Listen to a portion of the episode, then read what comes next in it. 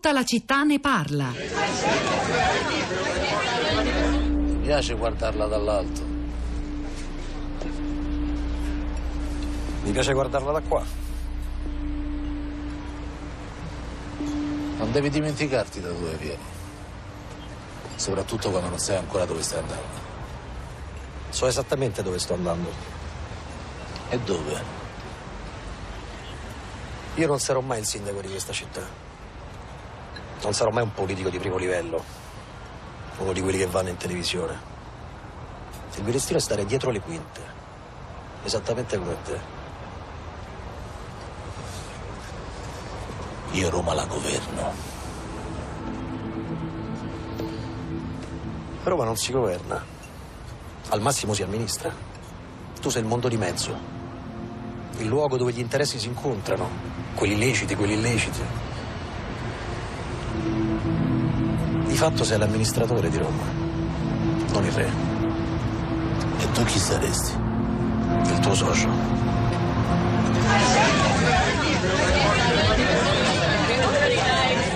È il decimo episodio della prima stagione della serie televisiva Suburra, Netflix, uscita nel 2017, il dialogo tra un politico romano, certo non molto onesto, che viene corrotto, e il samurai, che alcuni vedono come la rincarnazione televisiva di Massimo Carminati, il protagonista di Mafia Capitale. Il tema che emerge è quello di una gestione di una grande città come Roma, caduta in una serie di mani a personaggi che gestiscono traffici molto loschi. Questo è il lato, come dire, criminale e politico del, del degrado di una città che noi oggi non abbiamo affrontato in questo percorso di tutta la città ne parla e che abbiamo fatto direi quasi tutto all'interno del quartiere di Roma di San Lorenzo dove si è consumata ormai quasi una settimana fa la tragedia di Desiree, la sedicenne cisterna di Latina, ma è ovviamente una, un elemento decisivo e fondamentale per completare il quadro e capire eh, le malattie di una città.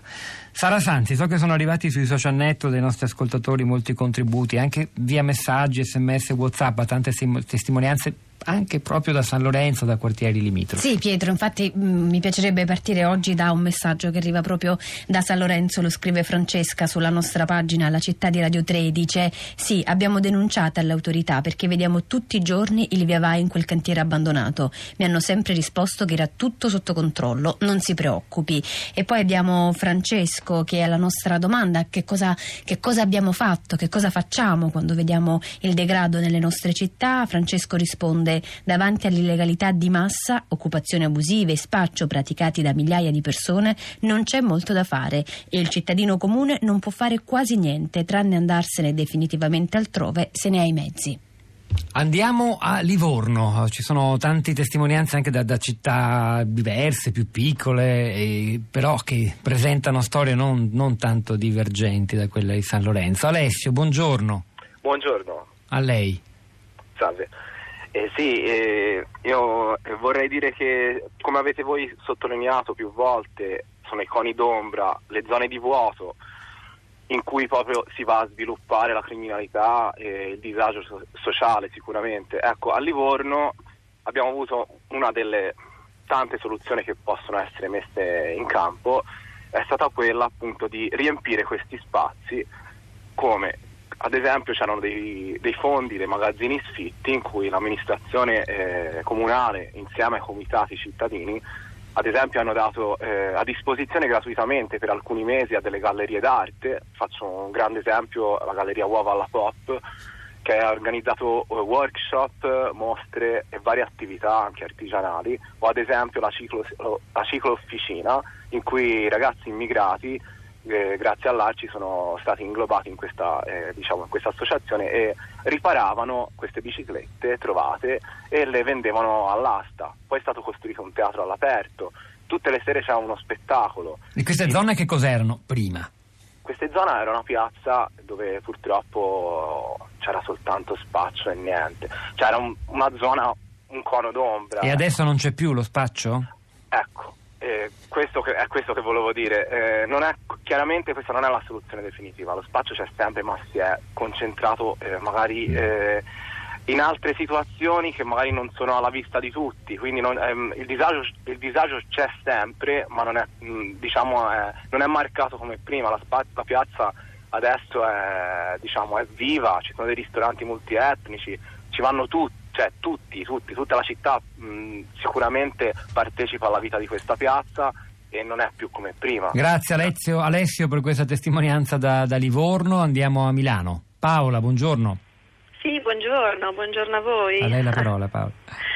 Ah, sì, io ascoltando mm, la vostra trasmissione questa mattina mm, devo dire che eh, per carità i commenti che sono stati fatti, la situazione, quello che è accaduto e non è purtroppo l'unico accadimento terribile, merita grande rispetto e profonde riflessioni in ogni senso. Quella che così io mi sono un po' sentita di fare e di, di portare è ehm, eh, di autocritica, cioè io osservo eh, che i ragazzi, che ci sono grandi spazi di vuoto e di solitudine, come hanno detto tante altre persone, e credo però che lo Stato abbia sicuramente delle grandi responsabilità, eh, altrettanto mi sento di dire ognuno di noi ha delle responsabilità, perché come ho scritto nel messaggio io vivo in un quartiere insomma, decisamente che non ha problematiche eh, di, di, degrado di questo genere, eh, ci sono tanti purtroppo ragazzi ragazzini di 12 anni che il pomeriggio finita la scuola vanno al supermercato, comprano alcolici, qualcuno superalcolici e trascorrono il pomeriggio con gli amici, magari vanno anche a studiare da qualche parte, però insomma diciamo che c'è comunque una un consumo di alcolici, ripeto, in un ambiente mm, che non desterebbe ecco, eh, pensieri di, di, questo genere, preoccupazioni eh, e invece ci sono problemi grossi, anche questi ragazzini sono da soli. E eh, questa è una parola che ritorna. Abbiamo iniziato con la parola solitudine usata per raccontare la breve vita di Desiree, l'ha fatto esatto. Simone Cannettieri e ci torniamo ora. Grazie Paola da Milano, andiamo A in voi, Sicilia. Andiamo a Messina dove è collegata con noi Marcella, buongiorno. Buongiorno, buongiorno. Senta, io non sono d'accordo con questa assoluta e totale criminalizzazione del quartiere. Ho vissuto oh, frequentandolo tutti Noi per fortuna non l'abbiamo fatta questa mattina. Ecco, no, e si sta facendo in giro sulla cronaca mm. come se un delitto di questo genere si sia concentrato solo su San Lorenzo e non accade spesso in tanti altri quartieri. Io sono stata nel quartiere di San Lorenzo dal 72 per 27 anni anni consecutivi, era un quartiere tranquillo, sede di botteghe di artigiani, piccoli ristoranti e sede anche di grossi convegni con partecipanti internazionali da tutto il mondo per l'istituto di neuropsichiatria infantile.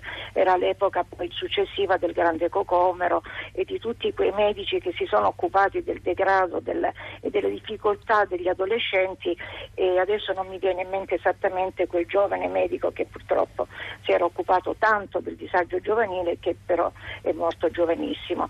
E, ehm, adesso San Lorenzo è cambiata, però io sto continuando a frequentarla perché spesso vado al cinema a Tiburo e vedo che a, all'uscita del primo spettacolo già ci sono in giro dei ragazzi che destano preoccupazione. Però questo non è che accade solo lì. No, ma è chiaro, ha fatto bene a ricordarcelo Marcella, allora la devo salutare. Grazie davvero Sara. Pietro, chiudiamo con un tweet, un, tweet, un tweet di Vladimir Luxuria che dice liberare i quartieri dalla violenza non è né di destra né di sinistra, è semplicemente la cosa giusta da fare.